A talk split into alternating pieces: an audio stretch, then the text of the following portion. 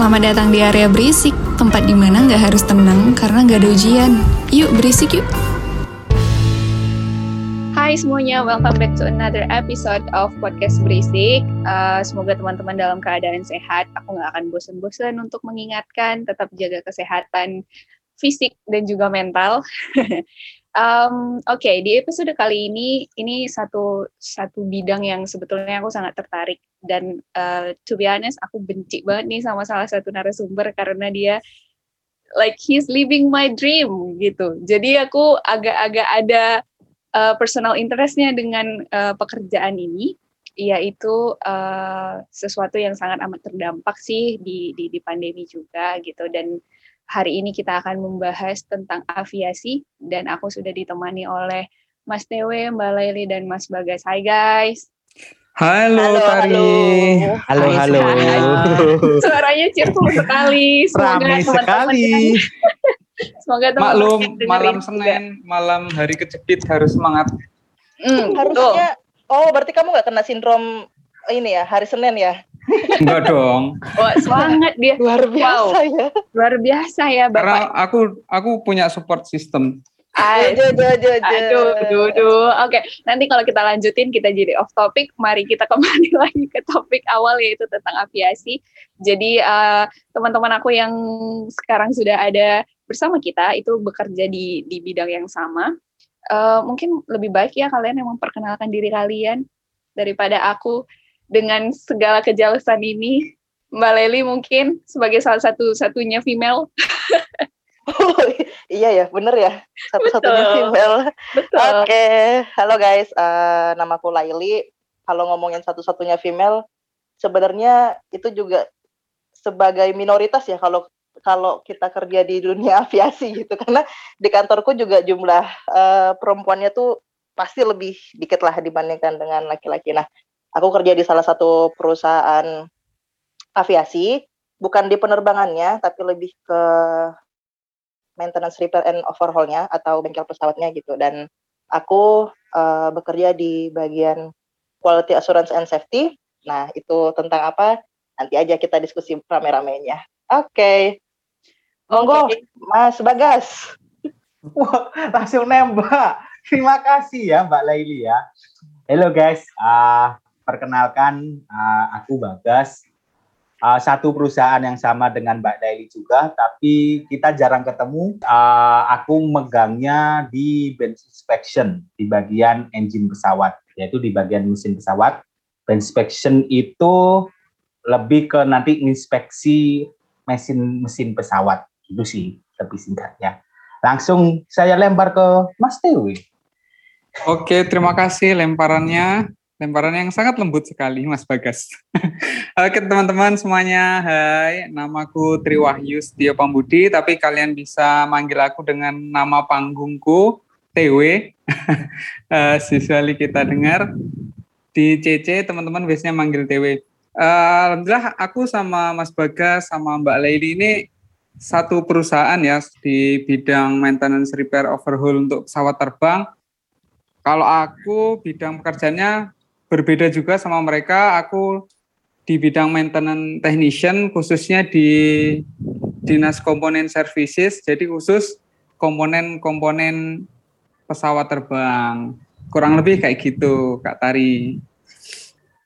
Kita okay. lempar lagi ke Kak Tari. Itu ya.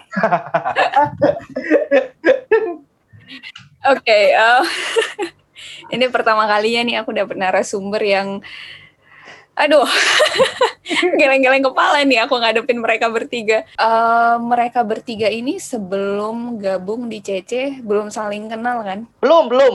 Belum, belum. Justru kenalnya di karir kelas.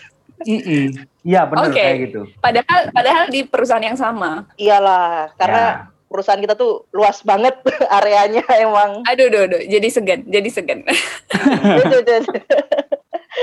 Iya, jadi luas kalau jumlah pegawai ya, jumlah pegawai di kantor kita tuh ada lima ribu, lima ribu uh, karyawan lah kurang lebih, dan itu tersebar bukan di Cengkareng doang, tapi ada juga di uh, luar daerah gitu. Sedangkan yang di Cengkareng aja empat ribu ada itu kayaknya. Ya bayangin jadi kita bertiga itu hanyalah tiga dari empat ribuan orang yang ada di perusahaan. gitu gitu. Kayaknya selama kerja di kantor juga kita berpapasan aja belum pernah ya kayaknya. Kayaknya Iya, bener. lebih belum pernah juga. Bener, aku ke bener, kanan, bener. Mas Dewi lurus, terus Mbak apa Laili ke kiri. Jadi nggak pernah ketemu gitu. Bener bener bener. Ketemunya di sini langsung. Oke Ke guys, kantin aja kayaknya nggak pernah ketemu juga. oke guys, ini they're just flexing how big their office is. Oke. Jangan cemburu ya Mbak. Oke, um, kita uh, belum pernah ketemu sebelum di CC dan ternyata uh, divisinya atau bagiannya departemennya itu beda-beda tiga-tiganya artinya pasti uh, apa ya challenge-nya gitu aku bisa bilang challenge-nya dan juga concern kalian itu pasti beda-beda kan di masing-masing divisi. Nah, uh, bo- boleh share dong apa sih uh, divisi kalian yang kalian hadapi sehari-hari dan ada keterikatan nggak sih satu sama lain antara divisi kalian? Oke, jadi teman-teman seperti yang eh, aku bilang di awal tadi, aku ada di dinas komponen services ya. Eh, Dinas komponen Mhm. services ini dia untuk maintenance khusus bagian-bagian komponen pesawat. Nah, komponen ini spesiali di komponen ini ya, elektro elektromechanical ya, elektronik sama mechanical. Jadi kalau teman-teman biasanya dengar tentang radar, tentang black box, tentang ini ILT, eh, kayak gitu, itu semuanya ada di divisiku.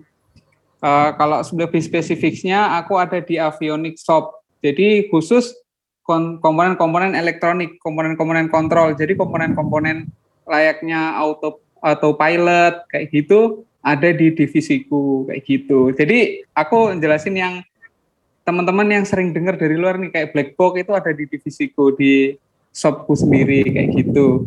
Kurang lebih kayak gitu.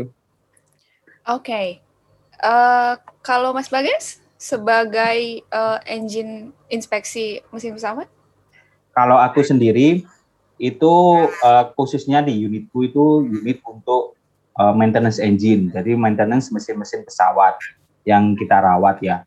Itu baik di dalam kalau kita bayangkan itu jadi mesinnya itu dibawa ke bengkel ataupun mesinnya masih nempel di pesawat. Kita lakukan proses perawatan. Nah, Ah, kalau oke, Nah, kalau di aku sendiri, itu aku ke bagian inspeksi. Salah satunya yaitu tentang chemical cleaning. Jadi, bagaimana part-part yang ada di dalam pesawat, termasuk yang di mesin-mesin pesawat itu, itu harus dibersihkan dari kontaminasi seperti kayak ada kotoran atau apa itu harus dibersihkan agar proses inspeksi itu berjalan lancar. Jadi kalau seandainya ketemu sesuatu atau apa, itu bisa langsung dicek. Oh, ini ternyata layak terbang atau enggak. Khususnya di mesin pesawat. Itu aja sih. Kalau gitu, apakah tim Mas Bagas itu adalah orang-orang yang ada di eh, gimana ya ngomongnya di, di dekat pesawat ke, sebelum pesawat take off? Oh, kalau itu enggak. ah, itu nanti, oke. nanti kita akan bahas nanti orang-orang Oke. itu. Ini Menutup nanti. eh aku disclaim ya, aku sama Mas Bagas ini orang yang kerja di dunia pesawat tapi bisa dihitung megang pesawatnya berapa kali. Nah, kayak gitu. Kita Ah. lebih fokusnya ke komponen atau hal-hal yang sekiranya yang kita pegang aja. Tapi kita Ah. jarang-jarang sekali untuk misal bersentuhan langsung dengan pesawatnya. Tapi sometimes ya kayak gitu. Oke, oke, oke. Jadi teman-teman, eh, ketika tadi aku sebut aviasi, jangan bayangkan narasumber aku ini itu berada di pesawat all day long. Enggak ya, di balik meja juga nggak sih? Bisa jadi yes, juga banget. Oke. Mas Bagas mah bukan di balik meja kata Ri, di balik Di- engine. Iya, di balik mesin banget emang. di balik Oke. mesin. Kalau Mbak gimana? Oke, kalau aku eh, mungkin tadi teman-teman sempat dengar beberapa istilah ya yang mungkin agak kurang familiar gitu. Jadi kalau misalnya aku jabarin lebih umum sih, kayak teman-teman bayangin kayak kalau misalnya lagi naik pesawat gitu kan di bandara gitu, kan banyak tuh eh, orang-orang yang kerja di sekitaran pesawatnya gitu. Nah itu tuh Mhm. sebenarnya eh, stakeholdernya banyak gitu, mulai dari petugas kebanda- kebandaraan, kemudian dari perusahaan kita, sisi MRO gitu. Terus ada juga bagian eh, teman-teman yang ground handling gitu. Nah, teman kita yang in touch langsung uh, ketika kalian naik pesawat itu itu di area line maintenance gitu. Sedangkan Mas Baga sama Mas Tewe ini di bagian shop di mana mereka itu akan menyentuh part pesawat ketika partnya itu di remove dari pesawat dan dibawa masuk ke workshop seperti itu. Jadi uh, selain itu juga ada yang berkaitan dengan base base maintenance namanya. Nah itu kalau misalnya uh, pesawat itu dalam interval tertentu itu membutuhkan perawat perawatan gitu. Nah, sama sih kita bayangin kayak motor, mobil gitu kan. Mereka kan setiap berapa ya 30 ribu kilometer atau setiap tiga bulan itu kan masuk bengkel nih kita mm -hmm. inspeksi gitu. Nah mm -hmm. pesawat sama kayak gitu. Nah tugas aku di perusahaan ini adalah uh, lebih tepatnya gimana sih memastikan Mas Bagas dan Mas TW ini bekerja sesuai dengan prosedur gitu. Lebih ke arah situ. Jadi ah. di bagian quality assurance and safety-nya itu uh, fokus kepada apakah uh, orang-orang yang bekerja di dunia aviasi ini ngikut prosedur gitu. Terus kemudian uh, terkait dengan approval-nya juga dan segala macam gitu. Jadi di balik uh, ketika kita naik pesawat itu banyak sih uh, apa namanya terkait dengan administrasi dan prosedural gitu, kemudian juga uh, approval dan segala macamnya itu dari teman-teman di balik layarnya itu gitu. Nah kalau dari sisi kerjaan aku uh, office ya, jadi supporting gitu. Beda sama Mas Bagas sama Mas Tewe, mereka benar-benar di area produksi sih. Hmm, itu. Dan dan juga uh, correct me if I'm wrong ya, tapi tadi dari uh, obrolannya Mas Tewe dan Mas Bagas, mereka kan berhadapan atau bersinggungan langsung dengan mesin-mesin pesawat ataupun komponen pesawat. Nah, sementara Mbak Leli ini uh, ke sumber daya manusianya, memastikan Mas Bagas dan Mas Tewe itu ngikutin guidelines yang udah ditentuin uh, as per any standard gitu. Iya, betul. Nggak hmm, cuma okay. dari segi uh, SDM-nya aja, tapi terkait dengan fasilitasnya, equipmentnya uh, gitu. Jadi uh, okay. uh, 5M-nya lah gitu. Uh, man machine method dan segala macamnya itu benar-benar sesuai sama uh, prosedurnya gitu. Ah, uh, oke okay, oke. Okay. Uh, jadi teman-teman sekali lagi kalau tadi uh, dari judulnya mungkin aviasi dikiranya uh, ini ya pilot bukan. Kita lagi ngomongin proses panjang kenapa teman-teman bisa boarding di pesawat dengan tenang gitu ya selain memang pilot dan pramugari gitu tapi ada banyak banget uh, proses yang terjadi di balik layar uh, dan tadi aku aku sempat dengar mbak, mbak Leri sebut uh, ground something mbak ground handling. ground handling. Ah, ground handling. Nah, jadi tadi aku ketika Mas Mas uh, Bagas sebutin itu aku kira Mas Bagas orang-orang itu gitu tapi aku salah aku pengen ketawa boleh nggak? Brand handling Mas Bagas. Gimana Mas Bagas? Karena karena itu ada selalu ini loh di baik di film maupun aku ketika aku lagi uh, di di bandara gitu yang yang ngecek baling-balingnya. Oh itu itu salah satu teknisi kita. Jadi uh, Tapi bukan Mas Bagas, tapi bukan timnya Mas Bagas. Enggak, nah, enggak. aku mikirnya tadi itu timnya Mas Bagas. Oke, okay, oke. Okay. Oke, okay, maaf ya Mas Bagas. Ah, Sengaja. oke. okay. Uh, itu tadi kan kalian udah berbagi ini ya, berbagi peran gitu. Berbagi tentang cerita kalian tuh ngapain aja sih. Uh, meluruskan juga opini-opini yang beranggapan bahwa uh, kalian itu di pesawat terus gitu ngecek pesawat 24/7. Nah, ternyata kan tidak. Terus uh, tadi juga aku udah sempat singgung kalau di balik layar pesawat itu bisa bisa take off itu kan ternyata panjang gitu selain dari pilot dan pramugari yang yang terlihat kasat mata oleh penumpang gitu. Nah kalian bisa share nggak ke kita soal gimana sih pesawat itu dinyatakan layak terbang? Ap, uh, apa prosesnya yang tapi dalam bahasa yang kita bisa mudah mengerti. Karena kita dan aku sendiri dan juga para pendengar itu tidak bekerja di bidang aviasi gitu. Siapa yang mau membantu menjawab uh, curiosity kami ini? Oke, okay. Mbak Laili. Oke, okay, Mbak Laili.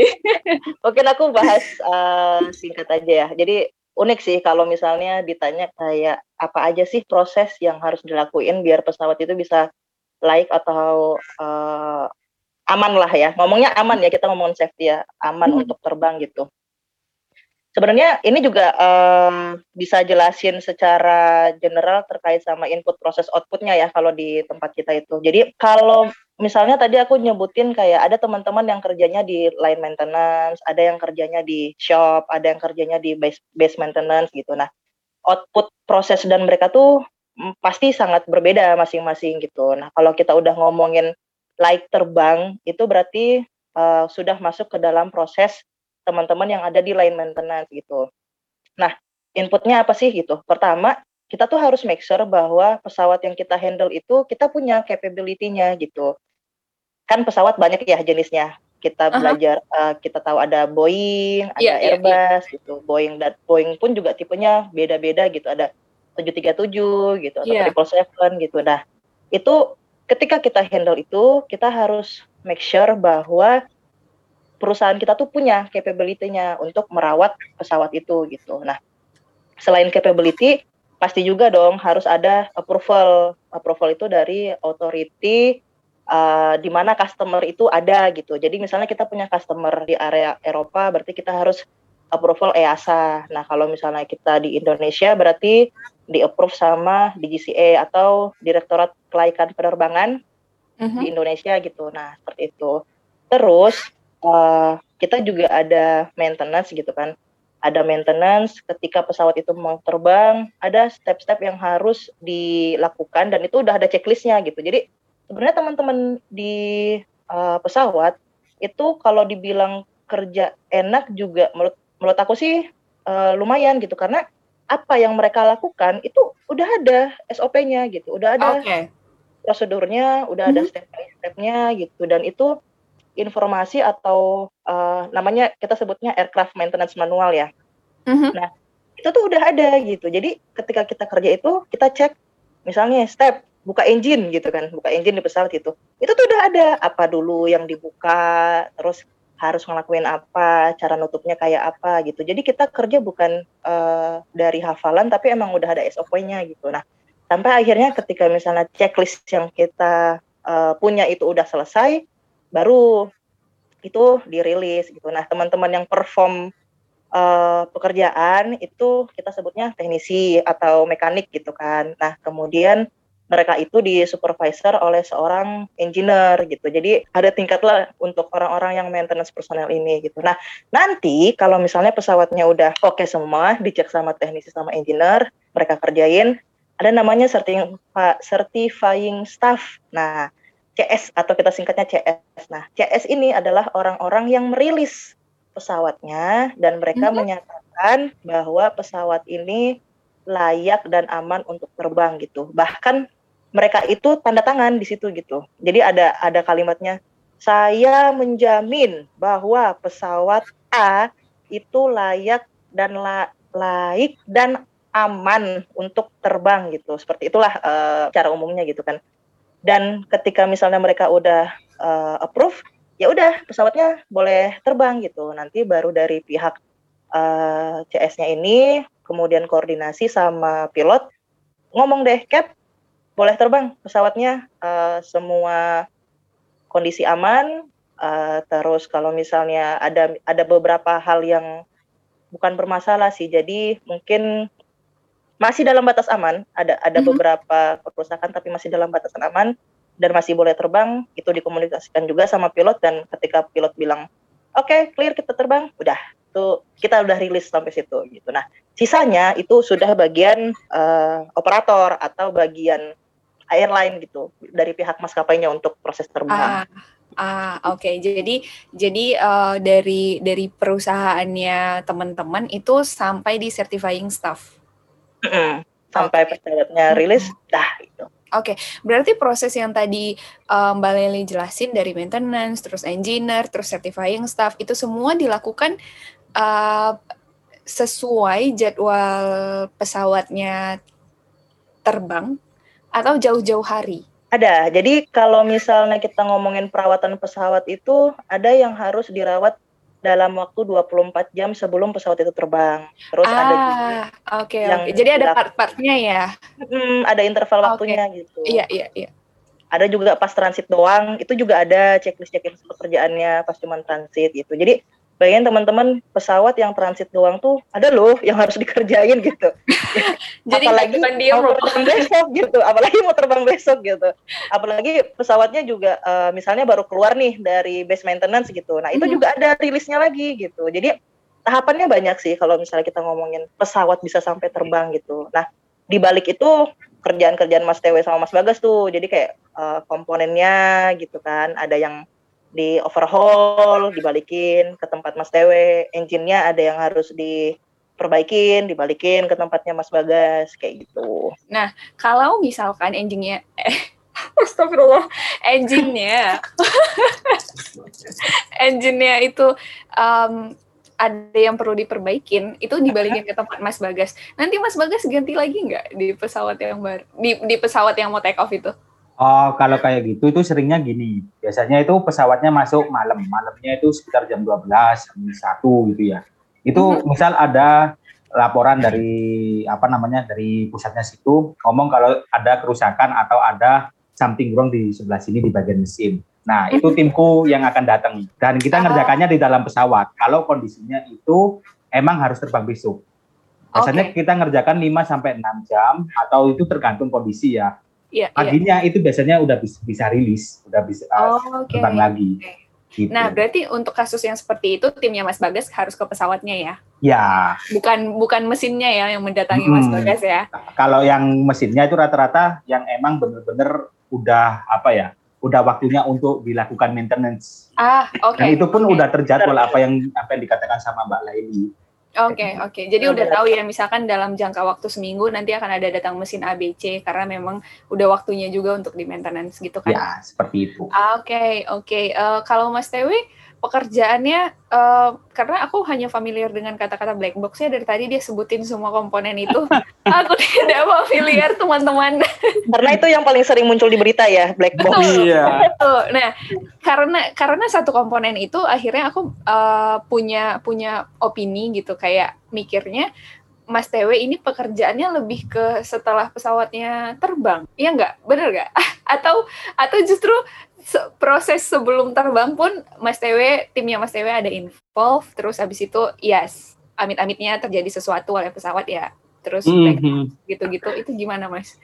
Oke okay, jadi aku mau nyambungin sama dari Mbak Laili tadi ya pesawat itu kan tadi kalau dari Mbak Laili itu kan dalam lingkup besarnya ya dalam lingkup besarnya maintenance pesawat. Nah dari lingkup besarnya itu pesawat datang untuk maintenance itu kan juga uh, ada jenis-jenis ceknya ya. Kita biasa nyebutnya itu acek, bicek, sicek sampai okay. dicek. Nah, itu, nah itu pemeriksaannya itu berdasarkan cycle, cycle atau jam terbang. Cycle itu semacam misalkan kayak gini, pesawat berangkat dari Jakarta ke Surabaya, Surabaya ke Jakarta itu satu cycle kayak gitu. Hmm. Terus, hmm. Nah, terus bisa juga dari sisi jam terbangnya, jam terbangnya secara aktual ya kayak gitu. Nah, ketika pesawat uh, masuk ke ini, kita juga punya rekodnya nih komponen A, komponen B, komponen C. Aku nyebutnya gitu aja ya. Komponen A ini uh, udah ada rekodnya ini time since ada time since new dia ma dari pabrik, ada time since dia overhaul pertama kali kayak gitu. Ah, nah, okay. mm -mm.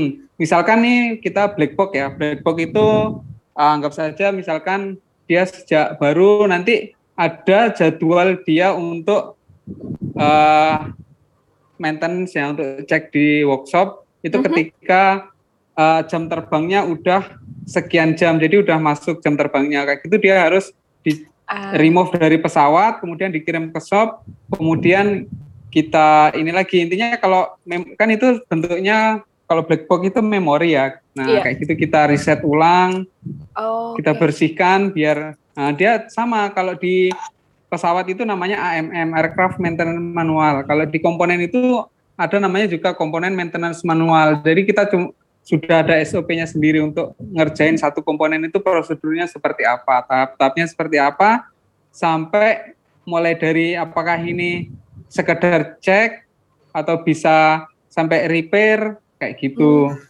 Hmm. Nah, nah kita di komponen sendiri juga punya uh, technician atau mekanik, kemudian punya engineer dan juga punya certifying staff sendiri. Jadi certifying oh. staff itu nggak cuma di pesawat ya, punya oh, type rating okay, okay, pesawat gitu. Jadi kita di komponen juga punya sendiri. Nah, biasanya certifying staff itu dia yang punya certifying misalkan kita nyebutnya kayak C1, C2, C4. Nah, kalau C1 itu komponen-komponen yang berhubungan dengan radio sama elektronik ya. Radio itu kayak radar kayak gitu. Okay, Kemudian okay. C2 itu tentang instrumen, terus C4 tentang elektrikal, tentang kelistrikan pesawat kayak gitu. Jadi masing-masing certifying staff punya uh, kewenangannya sendiri untuk memberikan uh, tanda tangan bahwa komponen tersebut udah layak terbang lagi seperti itu. Oke, okay, oke. Okay. Kalau gitu declare di... declare release to service ya, Mas Tewe ya. Iya, mendeklarkan release to service kayak gitu. Nah, okay. di komponen sendiri itu juga banyak komponen no go item ya. Jadi satu komponen itu enggak selesai, jadi mm -hmm. satu pesawat enggak terbang kayak gitu. Salah nah, satunya benar, benar, benar. Uh, salah oh. satunya black box itu terus kemudian emergency located transmitter atau kita ELT. bisa nyebutnya ELT gitu. Oke. Okay. Hmm. Ah, berarti oke okay, teman-teman kalau pesawat teman-teman nggak nggak jadi terbang salah satunya tuh ya bisa jadi komponennya kenapa-napa. jadi banyak faktor sih. salah satu jadi kalau misalnya di bandara ya, kita kan sering dengar tuh ada uh, pengumuman-pengumuman kayak iya, misalnya yeah. uh-huh. maaf terlambat gitu. Nah, biasanya kan mereka ngasih tahu tuh dari pihak maskapai itu pasti ngasih tahu terlambatnya itu alasan apa? Ada alasan cuaca, kemudian ada alasan operasional gitu kan. Yeah. Nah, kalau misalnya alasan operasional itu belum tentu karena masalah teknis juga sebenarnya bisa jadi kayak pesawatnya emang telat gitu nyampe di bandara yeah. yang kita yeah, yeah. gitu. Cuman ada juga karena masalah teknis gitu. Nah, masalah teknis itu bisa jadi salah satunya adalah eh, hal-hal uh, yang terkait dengan item no go item tadi yang kata Mas Tewe gitu gitu. Jadi pesawat oh. itu ada beberapa list uh, komponen gitu atau kondisi di mana pesawat itu nggak boleh terbang kalau misalnya alat itu atau komponen itu tidak serviceable gitu. Oh. Hmm. Oke. Okay. Kayak misalkan orang bisa anggap receh ya. Namanya apa Mbak kalau di pesawat itu lampu untuk indikator pesawat itu? Itu termasuk ya, no go item untuk pesawat terbang loh. Iya, oh, benar. Jadi, jadi emergency guideline kita ya kalau misalnya di pesawat hmm. itu yang ada di samping kursi mm-hmm. itu mati, nggak boleh terbang. Mm-hmm. kalau misalnya melebihi, jadi uh, bukan mati satu doang gitu nggak boleh terbang gitu. Jadi ada uh, ada ini ya batas maksimal. Aturannya ya batas mm. maksimalnya berapa sih yang boleh mati gitu. Nah kalau misalnya itu mm. melebihi batasan nggak boleh terbang gitu. Padahal kalau penumpang bilang apaan lampu doang gitu? Eh jangan salah itu. Jangan salah. jangan salah. itu ke keselamatan anda. Ya, itu keselamatan anda gitu. Ma ma makanya kita bisa garis bawahi di sini uh, jangan takut sih naik pesawat. Pesawat itu salah satu kendaraan. Kalau secara aman. teknis secara keilmuan itu kendaraan paling aman gitu untuk ya, dinaiki. betul, betul.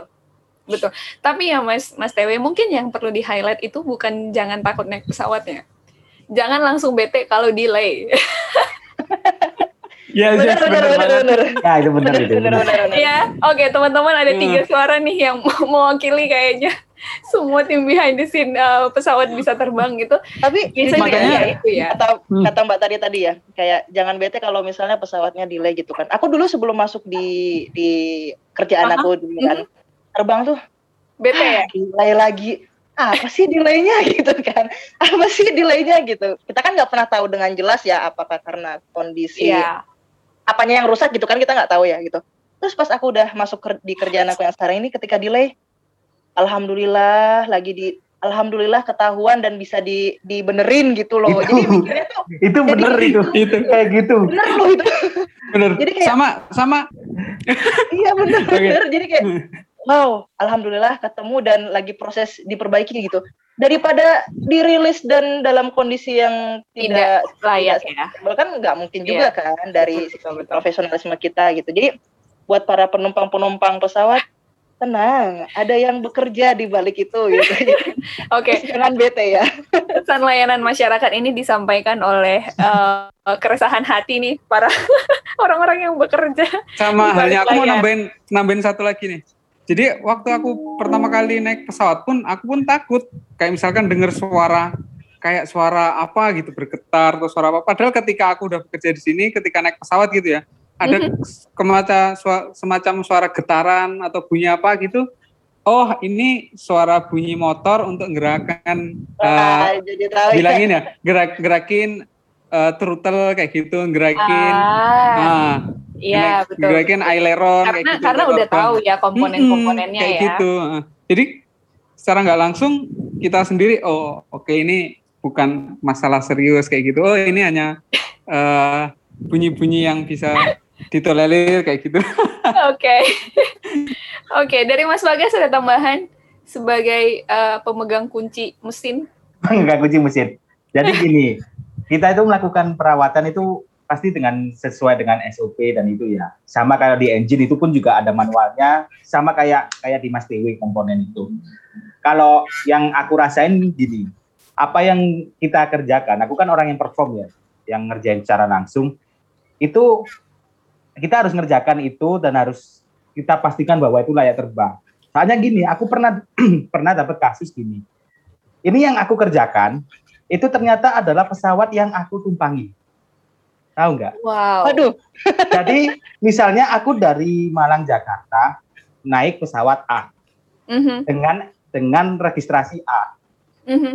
Nah ternyata pas aku nyampe dan aku langsung kerja, ternyata ada pesawat itu lagi, lagi dilakukan proses maintenance. Jadi Gimana terasa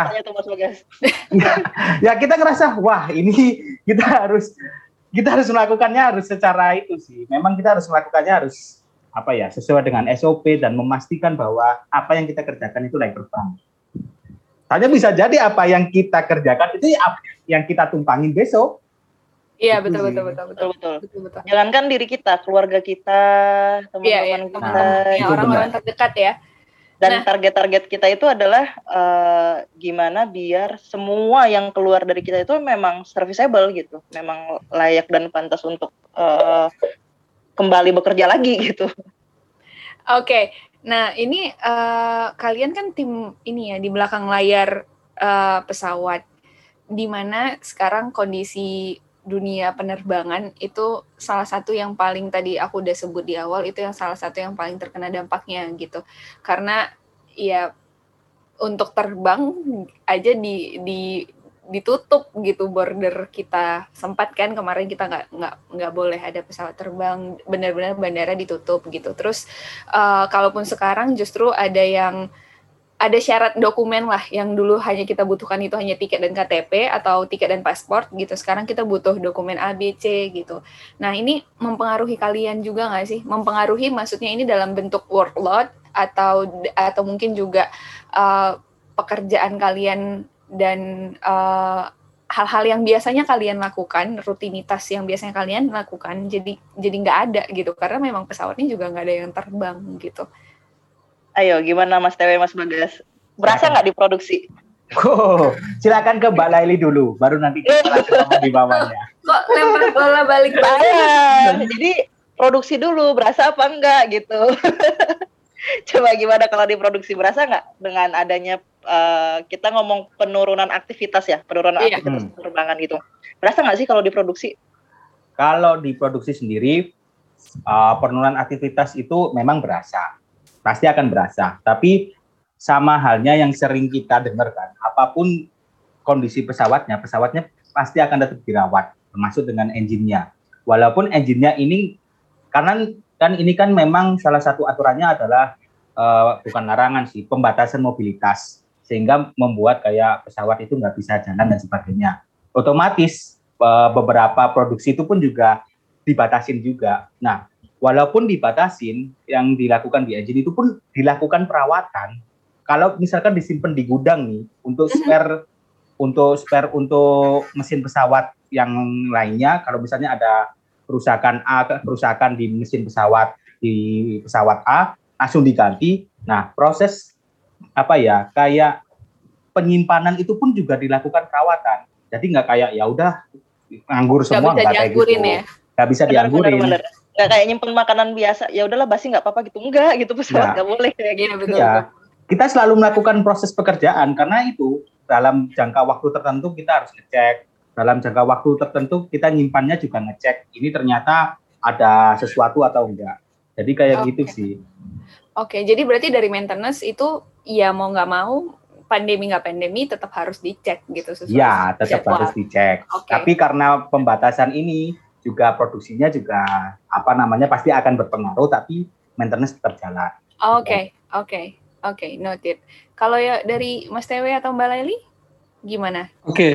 kok kalau dari aku sih kurang lebih sebenarnya sama-sama Mas Bagas. Kalau dari aku uh, gini kembali ke awal tadi ya. Jadi pesawat itu ada cycle-nya, ada jam terbangnya. Nah, kalau nggak terbang dia cycle sama jam terbangnya kan nggak nambah. Hmm. Makanya uh, komponen kayak gitu itu di remove-nya itu jauh lebih lebih mundur kayak gitu. Jadi uh, itu berdampak uh, langsung sama load load komponen yang masuk ke workshop itu jadi lumayan berkurang. Tapi di balik okay. itu uh-huh. uh, sama halnya sama Mas Bagas tadi, komponen-komponen yang untuk spare di work di shop itu di gudang itu kan juga harus di ini dia jadi komponen itu secara kelayakan terbang atau servisnya itu juga ada ininya ada masa expirednya kayak makanan. Jadi misalkan kalau dia lama berapa dalam jangka waktu berapa bulan nggak dipakai dia expired harus dicek ulang lagi kayak gitu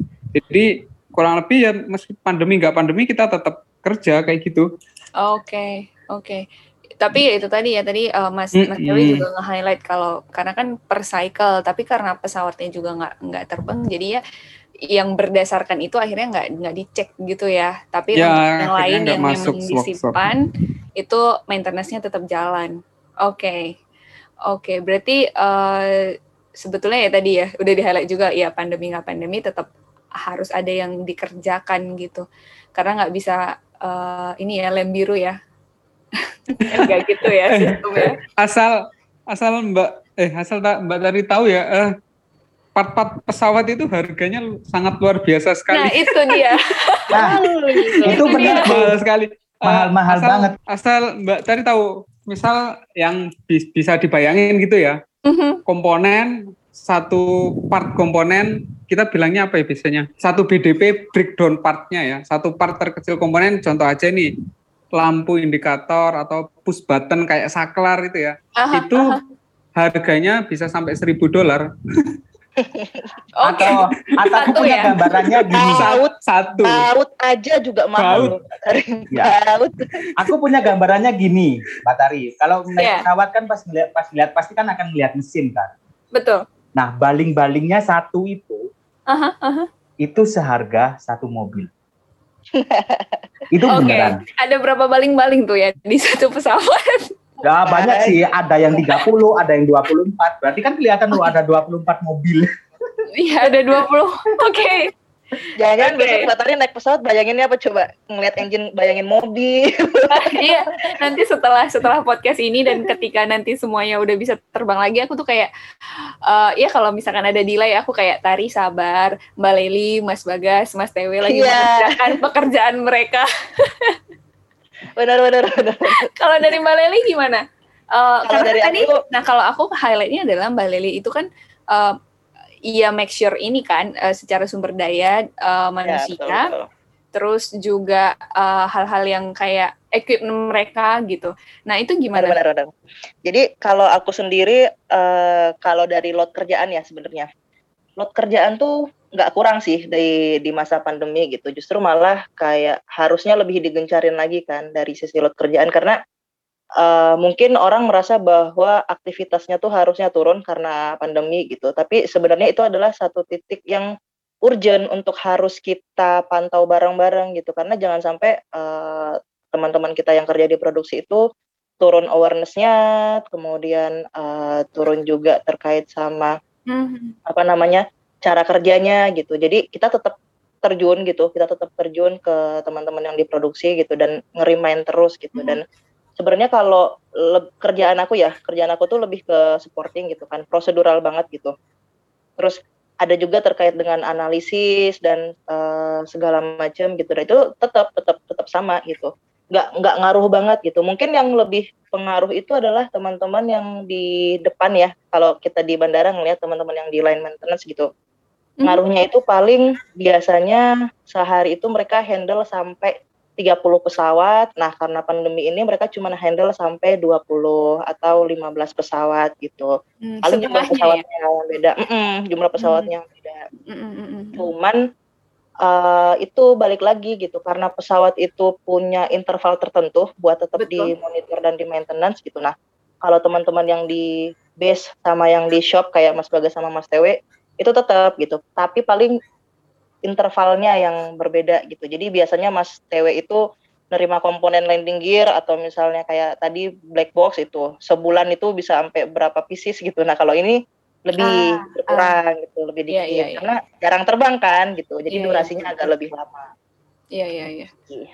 oke okay, uh, eh, itu kan secara profesionalisme ya maksudnya pekerjaan yang memang menjadi tanggung jawab kalian berdua. Kalau uh, tantangan bekerjanya ke ke diri sendiri tuh ada nggak?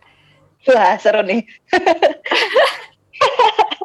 Gimana? Kerja ke diri sendiri. Karena uh, ya karena kan maksudnya uh, banyak sekali di di pandemi ini banyak sekali kita adaptasi gitu kan. Dan salah satunya ya itu tadi uh, untuk jumlah komponen yang harus di maintenance hmm. aja itu kita adaptasi yang darinya dulu mungkin peak banget gitu ya setiap hari mungkin ada berapa terus tiba-tiba jadi lapang gitu bengkelnya itu tiba-tiba kok kosong gitu. Nah itu ada ngaruhnya nggak ke ke kalian? Tadi tadi Mbak Leli sempat mention soalnya jadi nggak mau teman-teman yang diproduksi itu semangatnya jadi turun. Nah itu itu berlaku juga nggak ke kalian gitu? Ayo Mas Bagas berlaku nggak Mas? Mas Bagas dulu nih.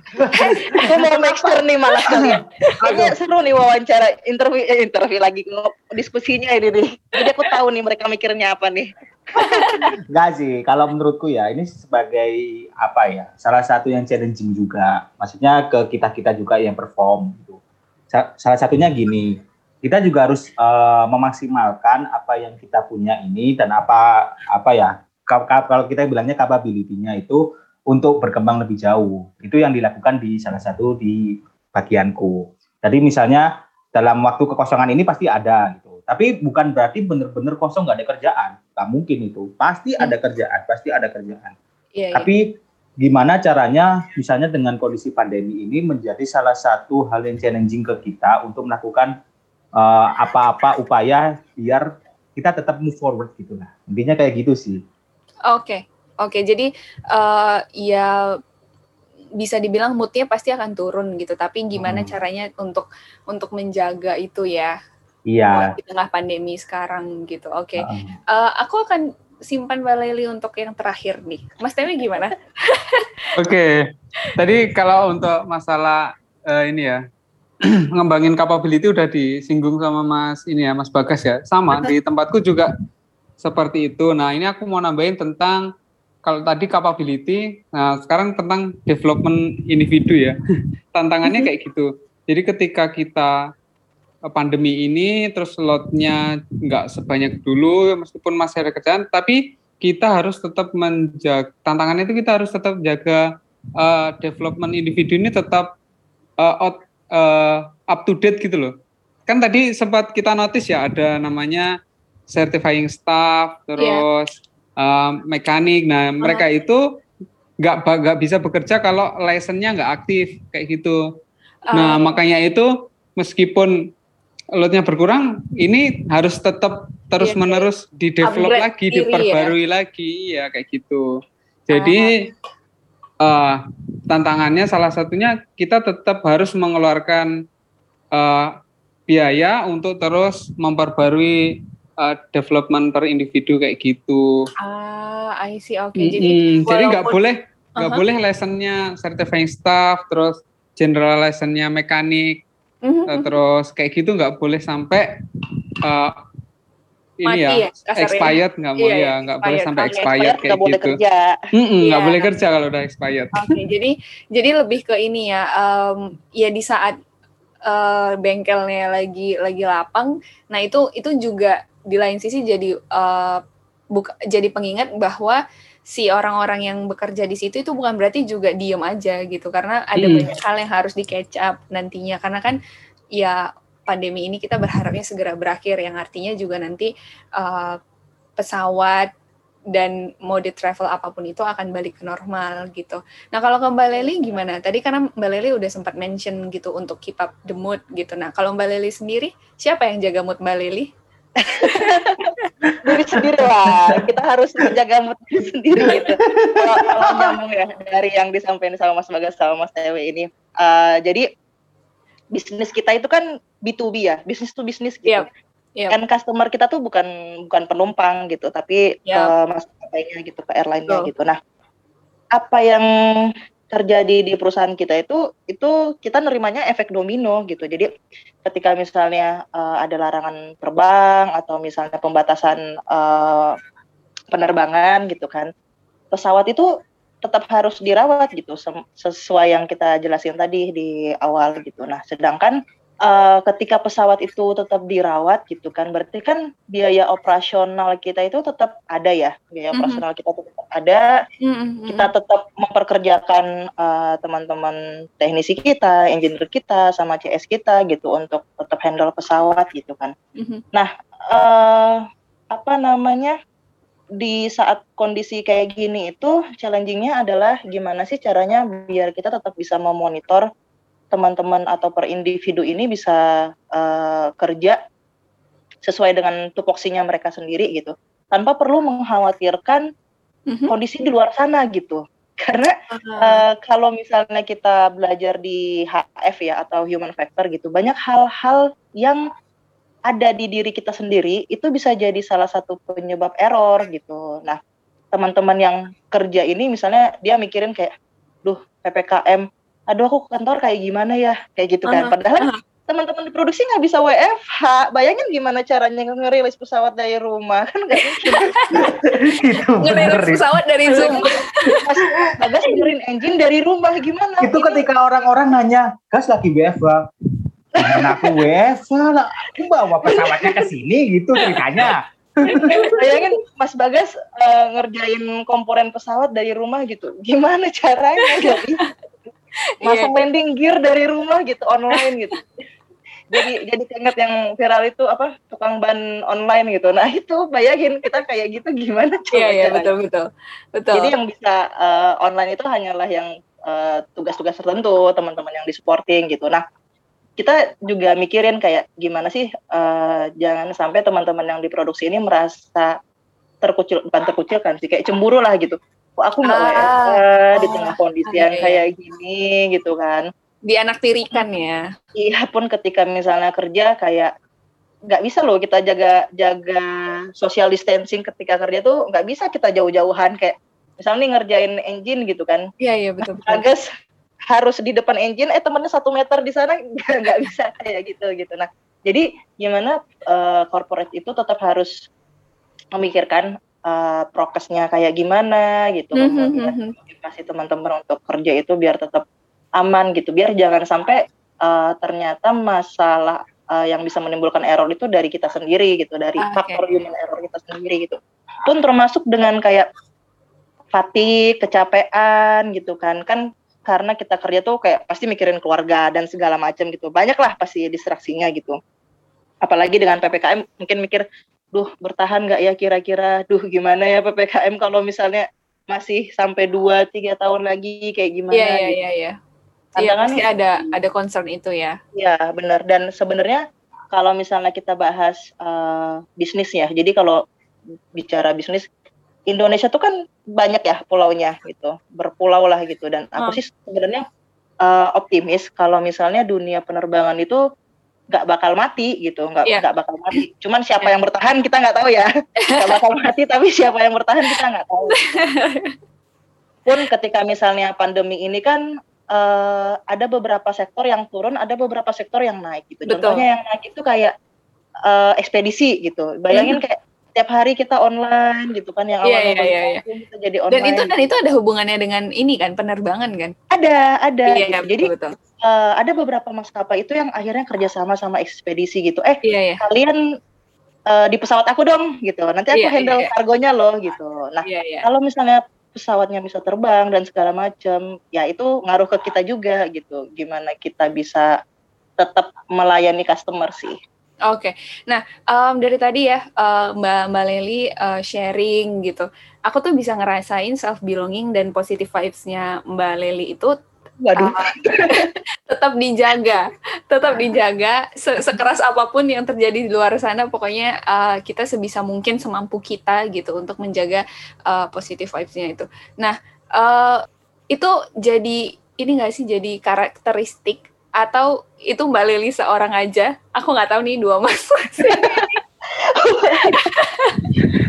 nah, uh, aku tuh pengen tahu karena tadi di opening aku udah mention kalau uh, aku tuh sangat ke, sangat amat uh, punya keinginan yang besar untuk bekerja di dunia ini tapi takdir berkata lain ya saya tidak bisa melawan takdir saya sendiri gitu nggak belum belum di dunia ini pekerjaannya jadi uh, mungkin buat teman-teman atau adik-adik gitu ya. Ih, kalian udah tua. Adik-adik.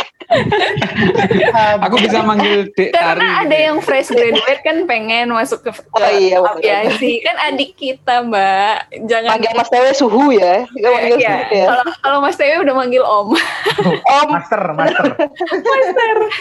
Nah, uh, kalau uh, boleh share nggak yang nggak usah terlalu panjang gitu tapi secara ringkas aja ah, kira-kira kalau mereka mau masuk dunia aviasi kalian sebagai suhu-suhu dan master-masternya nih gitu karena kan di di tiga departemen yang berbeda itu apa sih yang kalian harus punya atau misalkan background pendidikan atau soft skills gitu. Mungkin ini ya aku mengizinkan master dulu yang berbicara. Silakan Om Tewe. Oke, sip. Uh, jadi nanti biar ditambahin uh, junior juniorku ya. Enggak enggak paham. Mohon maaf, sombong amat. Junior. Enggak gitu, Mbak. Dia memang dia memang suka dituakan, biarin.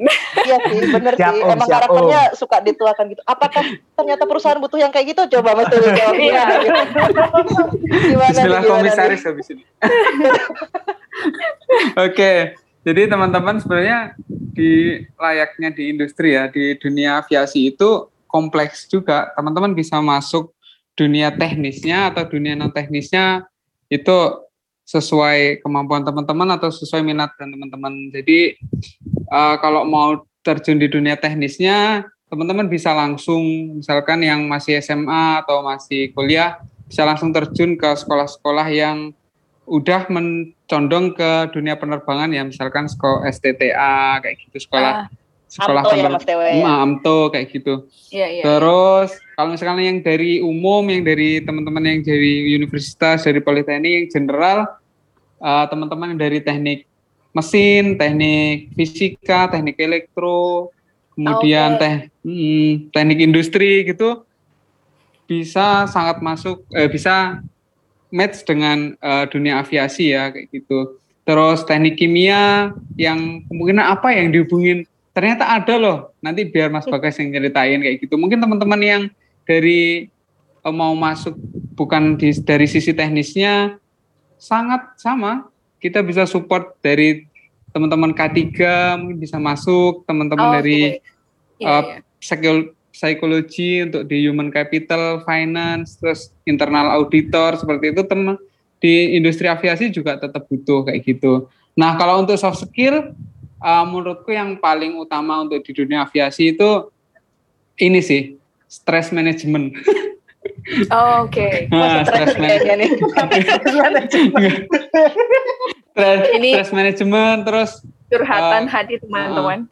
Uh, communication sama kolaborasi itu sangat-sangat utama yang dibutuhkan karena ya, ya, kita kerjanya lebih besar untuk kolaborasi dengan berbagai uh, divisi kayak gitu. Kemudian oh. uh, sama ini menurutku critical thinking sama decision making ya terutama karena hmm. kita harus benar-benar uh, taat SOP kayak ya, gitu ya, kita ya. harus benar-benar uh, decision makingnya kuat sama critical thinkingnya kuat. Oke, okay. mungkin Mbak Laili sama Mas Bagas bisa nambahin. oh mungkin bisa langsung nambahin soalnya aku tadi udah di notice. oh, okay. silahkan. Oh, kalau masalah jurusan seperti yang kata Mas Dewi tadi, sebenarnya semua jurusan itu bisa masuk kok. bisa Mhm. masuk karena kan misalnya seorang akuntan pun juga masuk dunia aviasi pasti juga butuh akuntan Iya, Betul. pasti juga banyak orang yang harus ngurusin bisnis dan sebagainya Jadi nggak kan. melulu teknik aja ya. ya nggak melulu teknik tapi Iya. sebagai aku sebagai orang yang emang cenderung apa ya emang orangnya teknik orangnya teknik dari background teknik yang pertama aku lakuin adalah aku ternyata nggak apa ya nggak pernah nggak pernah kebayang bahwa aku dengan backgroundku itu bisa masuk sini aku kan Hmm. lulusan dari teknik kimia Iya. ternyata di penerbangan pun di apa perawatan pener- pesawat itu itu juga butuh apa namanya perawatan di bahan kimianya juga. Nah, dibutuhkanlah kimia analis, teknik kimia itu dibutuhkan di orang-orang situ. Salah satunya mungkin ada baru ada yang baru tahu salah satunya di laboratorium dan sebagainya. Itu sih. Kalau untuk soft skill sebagai orang yang emang asing nih, orang teknik kimia masuk ke dunia Mhm. perawatan pesawat, yang pasti dibutuhkan adalah adaptasi. Karena itu kayaknya bu- dibutuhkan oleh semua orang. Soalnya ada yang backgroundnya teknik mesin, teknik elektro, teknik itu. Yang ini khususnya yang perform ya. Mhm. Di bagian teknik itu pasti akan menemukan hal baru di dunia penerbangan. Kita ju- kita Betul, akhirnya betul. baru Eh, tahu Beda ya, Ini. yang dihandle beda ya maksudnya. Iya, yang dihandle beda. Yang kita belajar misal elektro kayak gini, ternyata yang dihandle beda. Pasti akan melakukan proses adaptasi itu. Adaptasi, adaptasi itu juga dibutuhkan nanti akhirnya skill komunikasi, skill apa. Termasuk yang dikatakan Mas Dewi, decision making itu jadi contohnya gini. Uh, bukan hanya certifying staff yang yang dinotis sama Mbak Laili, seorang mekanik pun juga harus memastikan bahwa uh, pesawat ini atau komponen inilah komponen ini itu layak layak terbang ataupun ini layak dan ini udah serviceable lah udah siap Oke. udah udah di Iya, iya, iya. nah itu mekanik pun harus punya decision making kayak gitu Iya, iya, iya. nah makanya dibutuhkan training yang dikatakan Mas Dewi apa development yang emang ada jangka waktunya dan itu harus dilakukan kontinu Oke. Kayak gitu sih Oke, eh, jadi tambahannya adalah bisa beradaptasi ya, karena kan pasti akan hal baru gitu. Nah, kalau dari Mbak Leli gimana? Oke, kalau dari aku eh, mungkin karena aku kerja di supporting ya gitu kan. Eh, awalnya tuh aku nggak nyadar kayak teknik industri di aviasi gimana sih emang aku ngerti gitu kan. Kebayang nggak sih kan Mbak Mbak tadi teknik industri juga ya kebayang nggak Iya, sih betul.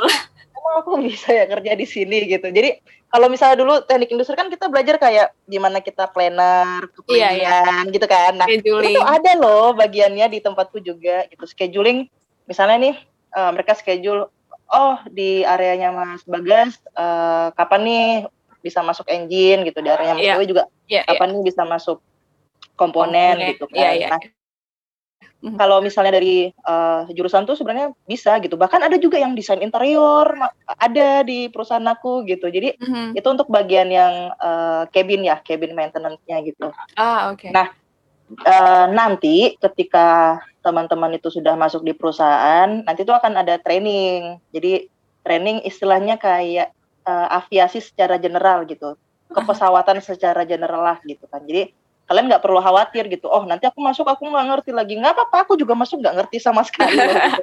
Belajar ngertinya ya. tuh iya ngertinya tuh ketika eh, udah belajar gitu nah salah satu halnya itu adalah jangan ini sih jangan berhenti buat belajar sih gitu karena kalau misalnya kita eh, ter terkotak-kotak gitu kan "Ih, ini bukan bukan sesuai jurusanku gitu nggak nggak gitu sih kalau kita udah masuk dunia kerja ya gitu pun nggak cuman di perusahaanku pasti di tempat lain juga sama hal yang kayak gitu gitu kalau misalnya orang udah berhenti buat belajar udah tuh eh, nge-freeze lah itu otaknya tuh udah udah udah Iya. nggak bisa dimasukin apa-apa Mau lagi. belajar ya. benar mau belajar gitu sama satu hal yang paling penting itu adalah ketika bekerja di dunia aviasi hal yang harus eh, selalu jadi pemegang utama di teman-teman yang mengerjakan itu adalah tujuan utamanya adalah gimana caranya pesawat itu eh, bisa tetap layak terbang ya kita ngomong masalah safety penerbangan gitu lagi-lagi jadi orang-orang yang harus eh, ada di lingkungan itu adalah orang-orang yang memang taat prosedur gitu jangan sampai Ya. eh kalau misalnya nih kalian nggak bisa atau bukan tipikal orang yang nggak bisa ngikutin prosedur, jangan deh, jangan masuk gitu. Karena beneran, Kalau rebel Jadi- berarti nggak bisa. jangan, jangan.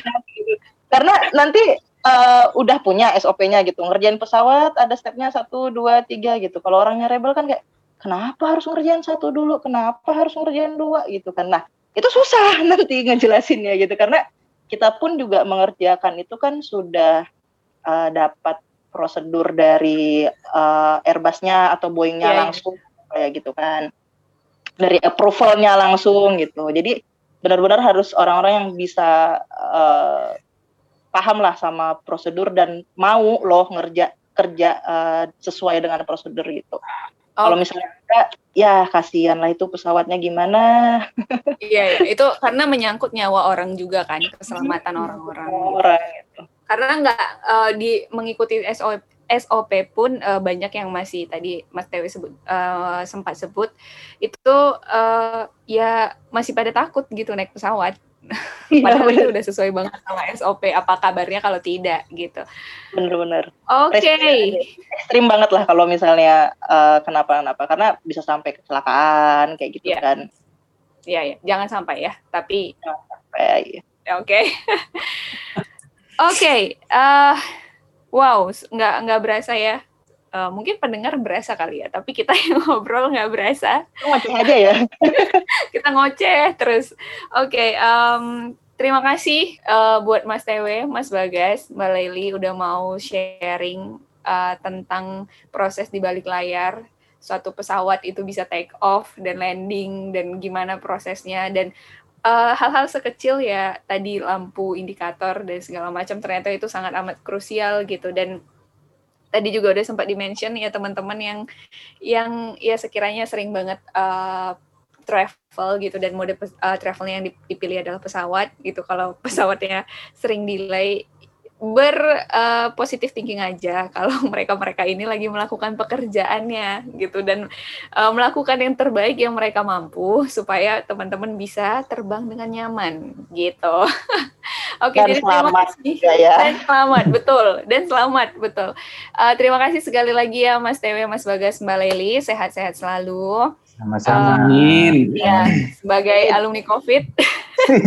ini Kok bisa kita semoga, gitu? Semoga sehat selalu, uh, tetap uh, semangatnya tetap dijaga untuk uh, bekerja, khususnya yang nggak bisa WFH ya, tetap semoga tetap semangatnya tetap dijaga dan uh, terima kasih juga buat teman-teman yang dengerin. Semoga ini juga menjadi uh, sudut pandang yang baru buat teman-teman. And I'll see you guys next time. Bye bye.